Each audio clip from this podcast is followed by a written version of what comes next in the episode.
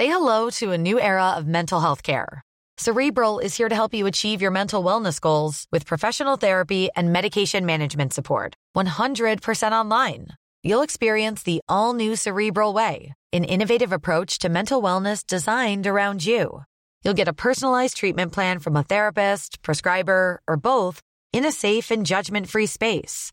Your cerebral therapist or prescriber will outline a customized plan with clear milestones along the way so you can get to feeling your best. With Cerebral, you're not alone in your mental health journey. We're here to empower you to live a fulfilling life. So take that first step towards a brighter future and sign up today at cerebral.com slash podcast and use code ACasts to get 15% off your first month. Offer only valid on monthly plans. Other exclusions may apply. Offer ends July 31st, 2024. See site for details.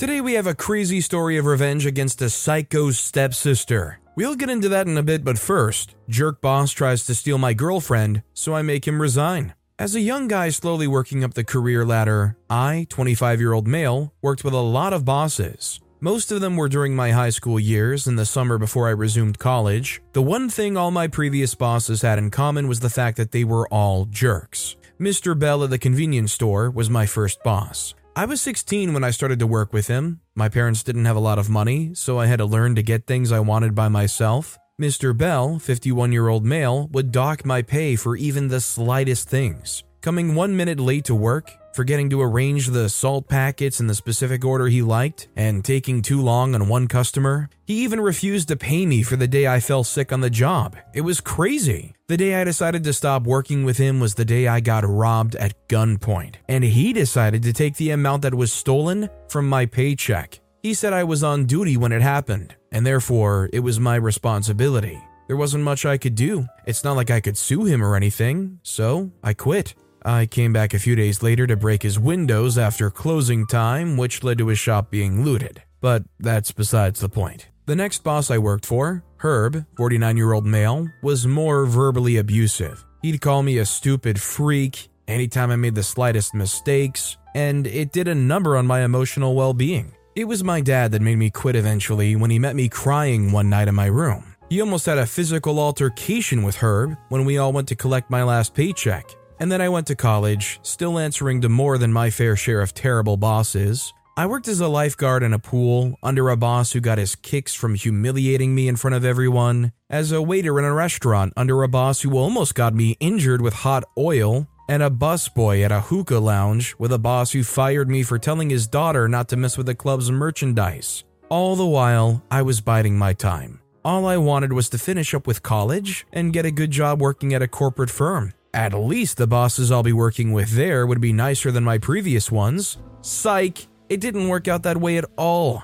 I graduated with one of the best results in my class and I got a lot of job offers. Naturally, I picked up the highest paying one and I started to work there. When I got the letter of employment, I thought my dream had come true. I didn't know that it was just the beginning of my seven month long nightmare. On the first day I started my new position, the head of my department wasn't around so I was shown around by my coworker James, whom I quickly became friends with. While showing me the state of the art facilities they had, I was so happy. I could only tell him how much I loved the office and my new position. James laughed and told me not to love it just yet, at least until I met the department head, Mr. K, 55 year old male. I was told he went on a business meeting with the other executives and he'd be back the next day. During the lunch break, they all talked about this mysterious Mr. K and how the office was a much better space without him. I didn't understand because I hadn't met him yet. All I could say was that I was sure he wasn't that bad. I was wrong. The next day, I woke up early as usual, got ready for work, and went down into the busy street to look for a cab.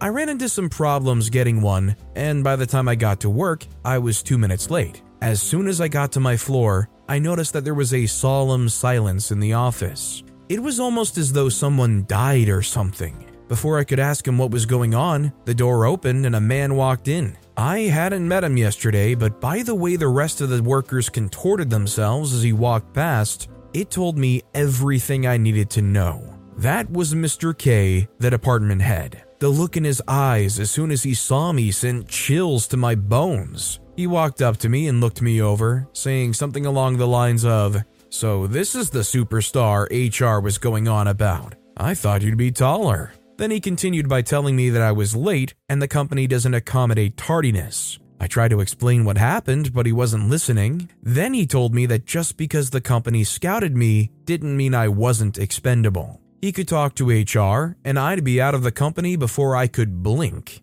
There wasn't a lot I could say, so I stuck with I'm sorry. But that wasn't the end of it with Mr. K. Not at all. That day, he had me running errands like some kind of office assistant. One time I was tempted to tell him that I wasn't hired for all the errands he sent me, but James told me that would only make it worse if I complained. Whenever there was a new person in the department, Mr. K liked to show them that he was the boss, and they submitted to him. It's even worse for people the company scouted, because somehow it made him kind of insecure. Those were James's words, even I don't understand them. I mean, how can you be insecure about your subordinate?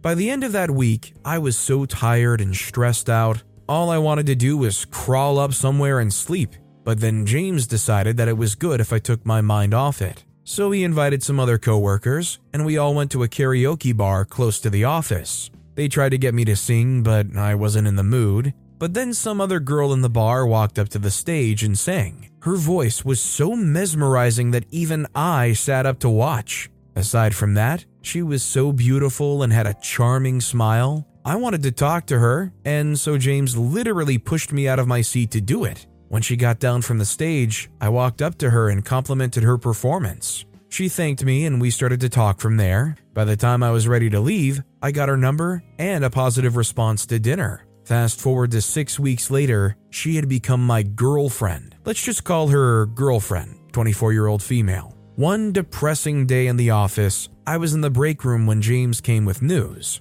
The company was throwing a party and we were all expected to come with a plus one. I decided to go with my girlfriend. That was my biggest mistake. As soon as I got in, Mr. K walked up to us. He paid no heed to me, only to girlfriend. He said hi and asked if she was okay. He complimented the dress she was wearing and was downright flirting with her. Eventually, it got all too weird for me, and so I decided to step in. I said hi to Mr. K and formally introduced girlfriend as my girlfriend so he could back off, but the look on his face told me he didn't care. He told me to get him a drink while he continued talking to girlfriend. By the end of the night, I was so pissed. Even girlfriend was pissed. I told her about my terrible boss, and that day, she got to experience him full time. She had to give him her number because he'd been hounding her all night, but she promised that she'd tell me whatever he said. They started texting that night, and he didn't even bother masking his flirtatious attitude. The crazy thing was that he had a wife at home,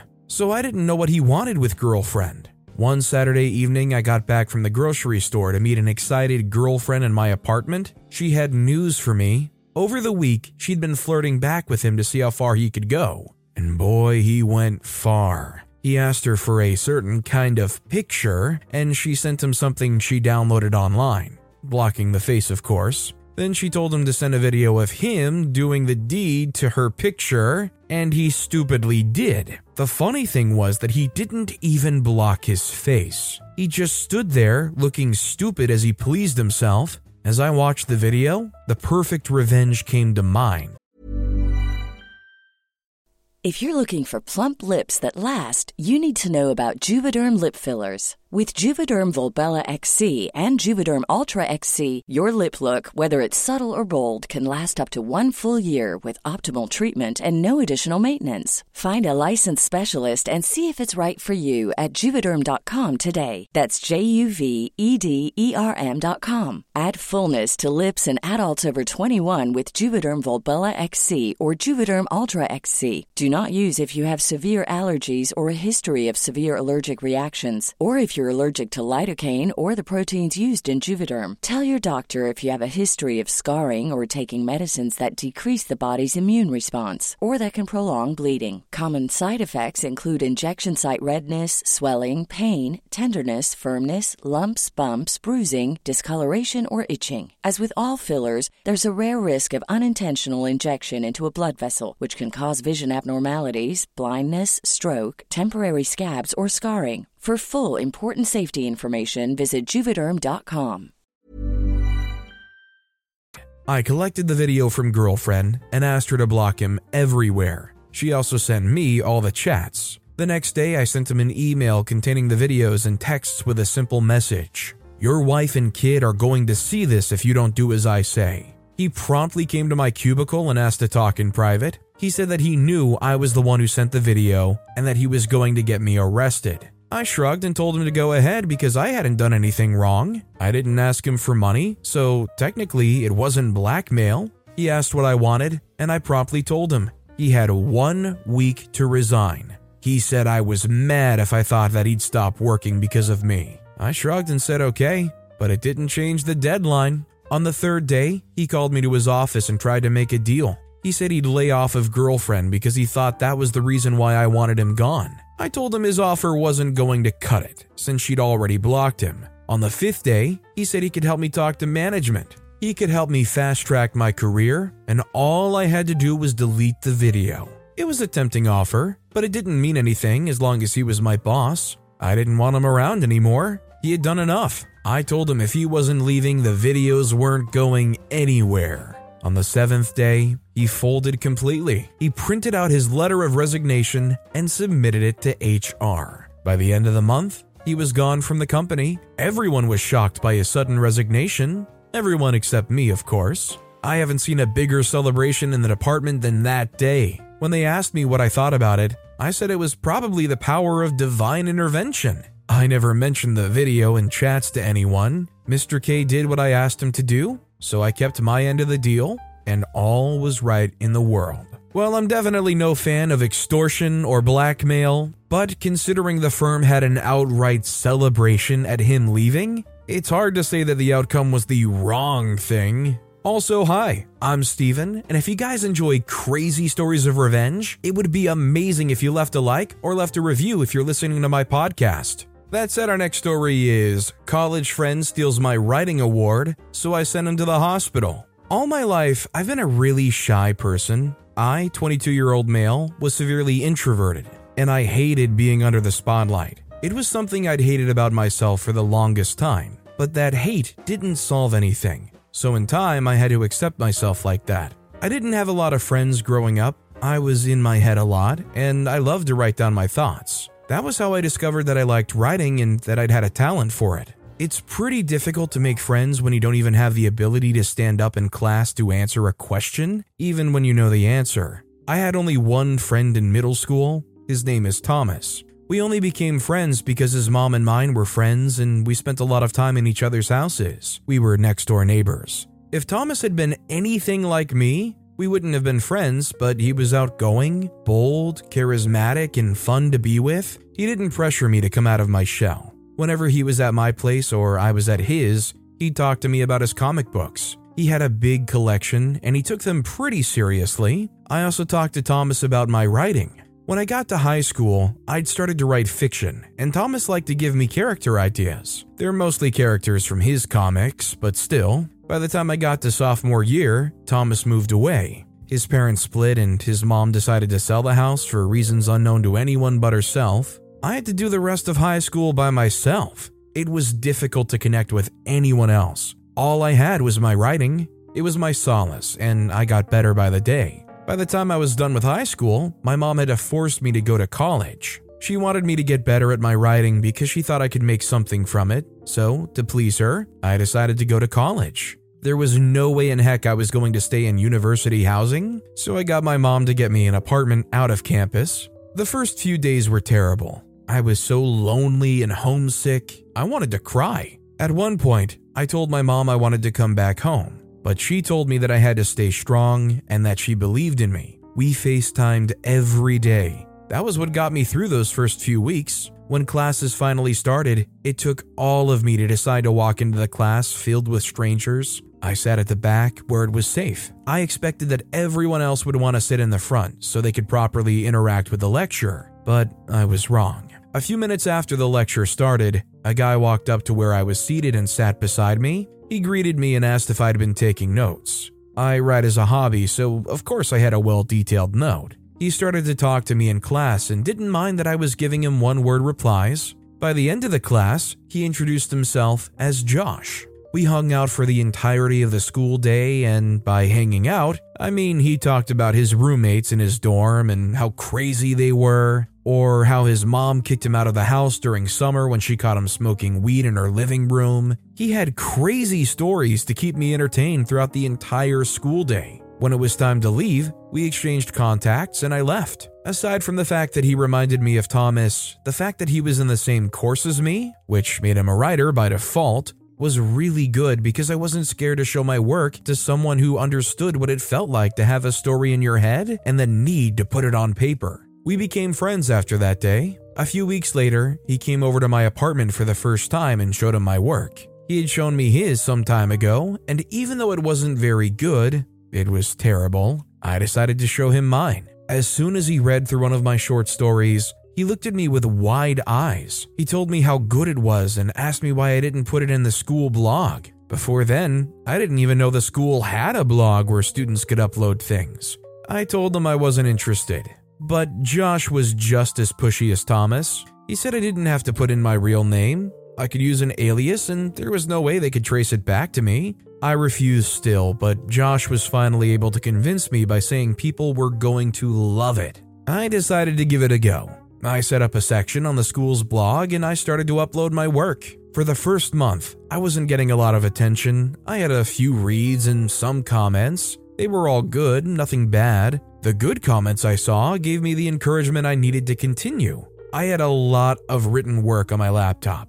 It was over two years worth, and I could keep putting out content twice a week consistently. Within six months, the 10 to 15 reads I was having skyrocketed to over 2 to 5,000 per short story. People loved me. No matter how many I put out, they always wanted more. There were even some comments about me teaching people how to write, and others saying that they wanted to meet me. It was really crazy and so surprising. I didn't know there were a whole lot of people who appreciated my work as much as my mom and Thomas did. Anyway, one day, Josh asked me to accompany him to some hangout with his friends, and naturally, I said no. And also, naturally, he wasn't taking no for an answer, so he hounded me till I agreed. We met as friends at a bar. The guys were loud and talkative, which was good for me because then they didn't notice that I wasn't contributing to the discussion. One hour later, I was starting to get uneasy I wanted to go home, but Josh was just starting to enjoy himself. One of Josh's friends said something about some other friends being late. Then one of the guys looked behind me and smiled. Speak of the devil, he said, and I turned around. Two girls were walking towards us, and as I looked at the one on the right, my heart skipped a beat. She was beautiful, to say the least. She had this radiant smile that illuminated her entire face, and I was already tongue tied before I met her, so it made me even more tongue tied. Josh introduced her as Mandy, and she said hi. I really wanted to talk to her, but my mind kept on going on and on about all the ways I could mess it up, so I kept quiet. By the end of the day, Josh followed me home, and when I wasn't responsive to all he was saying, he said he knew I liked Mandy. I tried to deny it, but he was too smart. Then he told me he'd help me talk to her, and I thanked him. In the next few days, the school was hosting an award night for the school's content creators, and I was nominated in the Best Storyteller category. Josh was really excited, but I wasn't. When he told me I had to show up for the event to get the award, I said no, that if I won, I wouldn't be able to go up on stage to collect the award. I wasn't ready for that type of attention. Surprisingly, Josh agreed. For the first time since we met, I told him I didn't want to do something and he just agreed without a fight. I should have known then that something was wrong, but I didn't think about it that way. Josh offered a suggestion. He decided that since nobody knew who I was, it meant that anyone could have been the writer, and so he could collect the award in my stead. I thought this was Josh trying to help me, but I didn't know he had something else under his sleeves. I agreed to his plan, and he promised me once more that he was going to help me talk to Mandy. At the award ceremony, which I live streamed from the comfort of my apartment, I won the award, and Josh went up to collect it. He played the part of an appreciative writer very well. He didn't mention anything about me on stage. Ever since that day, people started regarding him as the mystery writer, and he took all the glory. He started hanging out with more people, going to more parties and stuff, while I stayed home, writing pieces that he's going to take the glory for when he's done partying.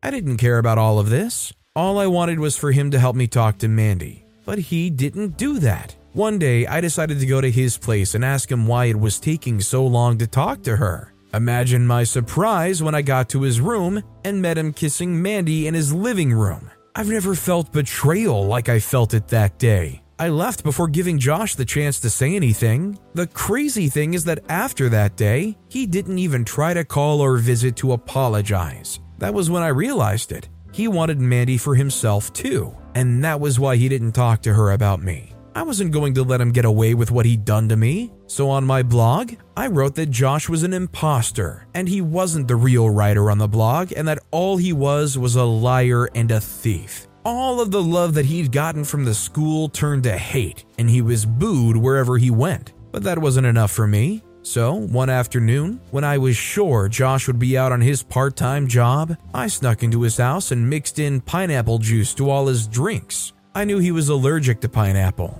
Not bad enough that it would have any serious or permanent damage, but just enough that he'll have a terrible stomach ache and won't be able to move a muscle. I left when I was done. Two days later, I heard that Josh was admitted to the hospital. I didn't feel bad or even think of visiting him. He deserved everything he got, and I'm only glad that my plan worked really well. So, in this situation, when they know that OP walked in on them, saw that he was with Mandy, knew that he had taken credit for all of the work OP had done, when they land in the hospital, would it even remotely be a shock that OP didn't show up? That it wouldn't be a shock at all if OP never spoke to him again, right? And honestly, considering how they were rolling, they probably wouldn't have cared until OP exposed them. That said, our next story is My Psycho Stepsister. For the longest time, I've always thought of my family, in this case, my father, as my support system. They were quite literally my go to people in my times of need, and for that I would have to appreciate them, honestly.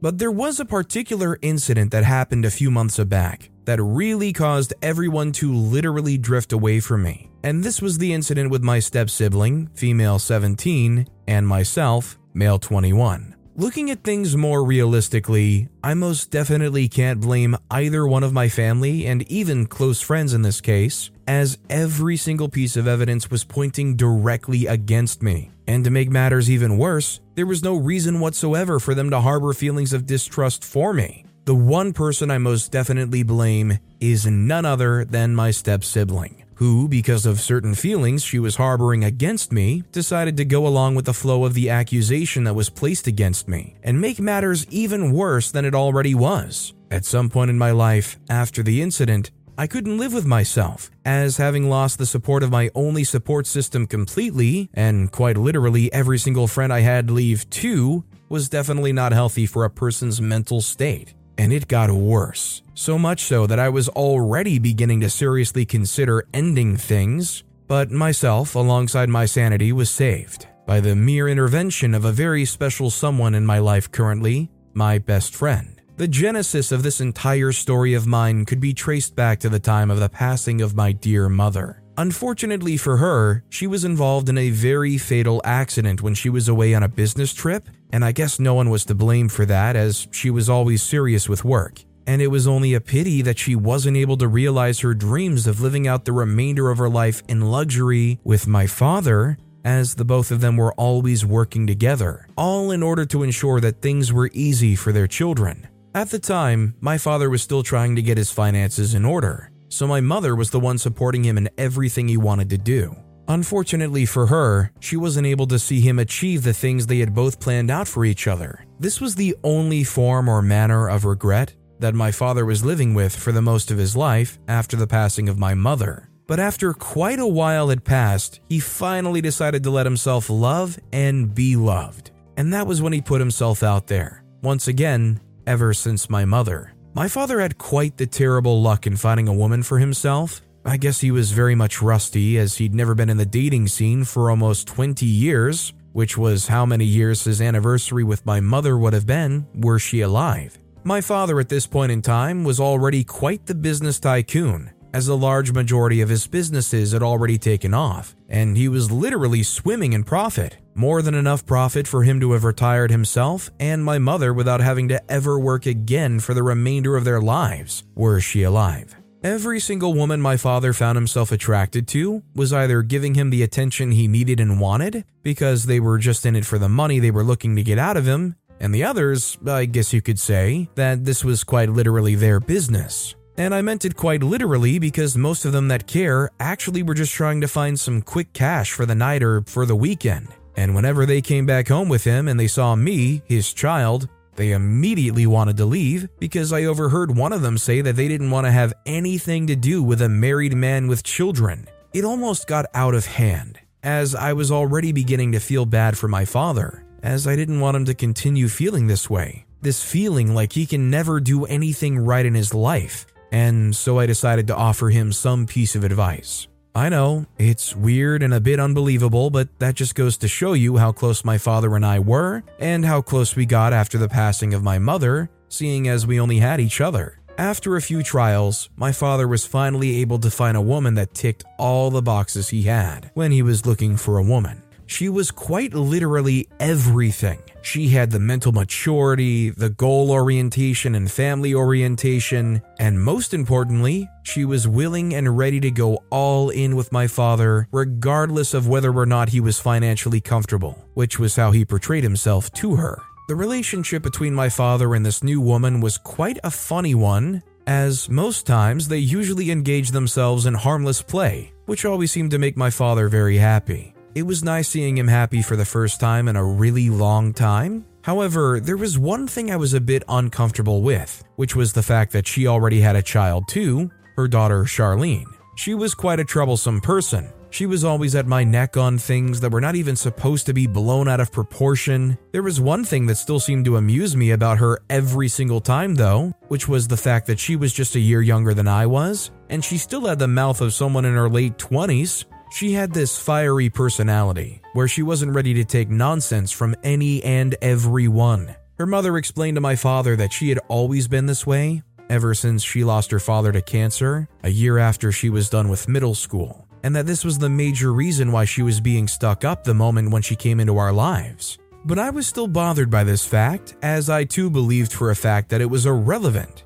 the fact that she had lost her parents for the only thing, or reasons that give me a definite sense of understanding, was the fact that she must not have possessed a certain degree of likeness towards me. This was evident only about roughly a year later. Fast forward a bit, 15 full months later, my father was already making plans to fully integrate this new partner of his into both of our lives by means of finalizing the living arrangement processes, which have been seeming to be posing quite a problem for them both, and also uniting themselves in holy matrimony. I honestly had no problems with this, as it seemed like my father was genuinely happy with the decision of settling down with her. However, the only place I had a reason for concern was when I realized that my soon to be stepsister was going to be a thorn in my behind. And I, for one, was not willing and ready to live with a thorn in my behind for a long period. There were times, and this was after she had already become my stepsister, that she would all of a sudden decide to cause a little bit of trouble. And on some occasions, there were little to no problems, but there were other times where her actions were followed by consequences, and to no one's surprise, a large percent of the blame was always on me. Reason being that she was left in my care and all,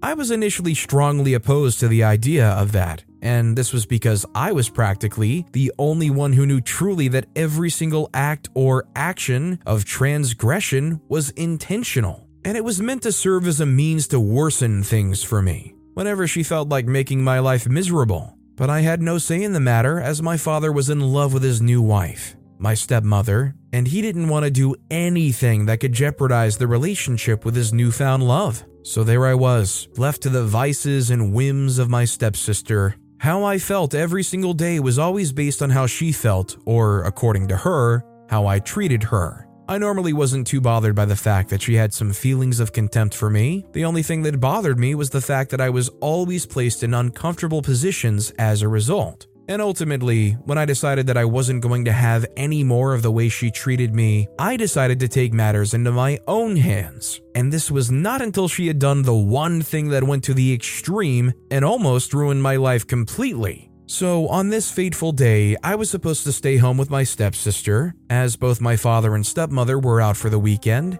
and for the entire time, I decided to invite my best friend over for the entire weekend. And as you can guess, this didn't sit right with her, or rather, she didn't like the idea. Even though to me she was somewhat of a stranger, she tried telling me that she didn't like my best friend staying at our place for the weekend, as she didn't feel comfortable. I told her it was no concern of mine whether or not she was comfortable with my friend staying, and this was what triggered her. She went ballistic as she said she was going to make me regret it. I thought it was just her usual threats and she was still going to misbehave as usual. Not until my father and his wife decided to cut their trio short and immediately come home. And this was all because of the information they had received from my sister. Apparently, she made up her mind that the usual things she did to frustrate me and my entire being was no longer enough, and so she fabricated some evidence and said I SA'd her, and she even showed them signs of the bruises and all, which were all made up by her, by the way. And when my father came back home, he didn't even attempt to pay any mind to my part of the story. He first of all beat me to a pulp as she showed him the bruises she had just inflicted on herself to ensure the authenticity of her story. Afterwards, my father called over the law enforcement officers, and they were at our place within the hour. After he had filed the report, they immediately apprehended me because I wasn't a minor and my stepsister was. I was placed in their custody for the next 48 hours as they were making attempts to process me and all. Things were just moving so fast, and I was trying to realize how things became this way all from the words from one single individual. The story of what I'd done was already spreading far and wide amongst my friends and other family members. At that point, it had seemed like my life was already nearing its end, and I was almost seriously considering ending things quickly. A ray of light soon shone upon me, as I was then visited by my best friend, who was quite literally my only alibi and the only person who could have vouched for me that weekend. He also brought along with him pieces of evidence that could accurately depict my actions that night, as we were playing games all night and day throughout the weekend, and as this, what she had fabricated, couldn't have happened. And then that was when the officers decided to properly investigate, and they found out that it was a false report. And the officers immediately released me and placed my stepsister in a juvenile correctional facility. I didn't see this as retribution enough, so I spread rumors amongst her friends that she was deemed mentally unhealthy and was thus admitted to a mental institution indefinitely. I know that for sure was going to ruin her life, akin to how she did mine, and that was enough for me. Stories like this are disheartening and also kind of scary to hear because the importance in a situation like this is to listen to and try to believe and understand where somebody who's reporting a crime like this is coming from, coming forward with that knowledge and information. At the same time, you can see how somebody like this stepsister is trying to ruin the whole thing for all of those actual victims by trying to abuse the system and get away with this. I think I'm just trying to understand how the police deemed it a false report. I mean, what evidence is there to say either way? But with that being said, that's all the time we have for today. Now, if you want to hear another crazy revenge story, check out that video on the left. Or if you missed my latest video, check out that video on the right. That said, I'll see you all next time with some more stories.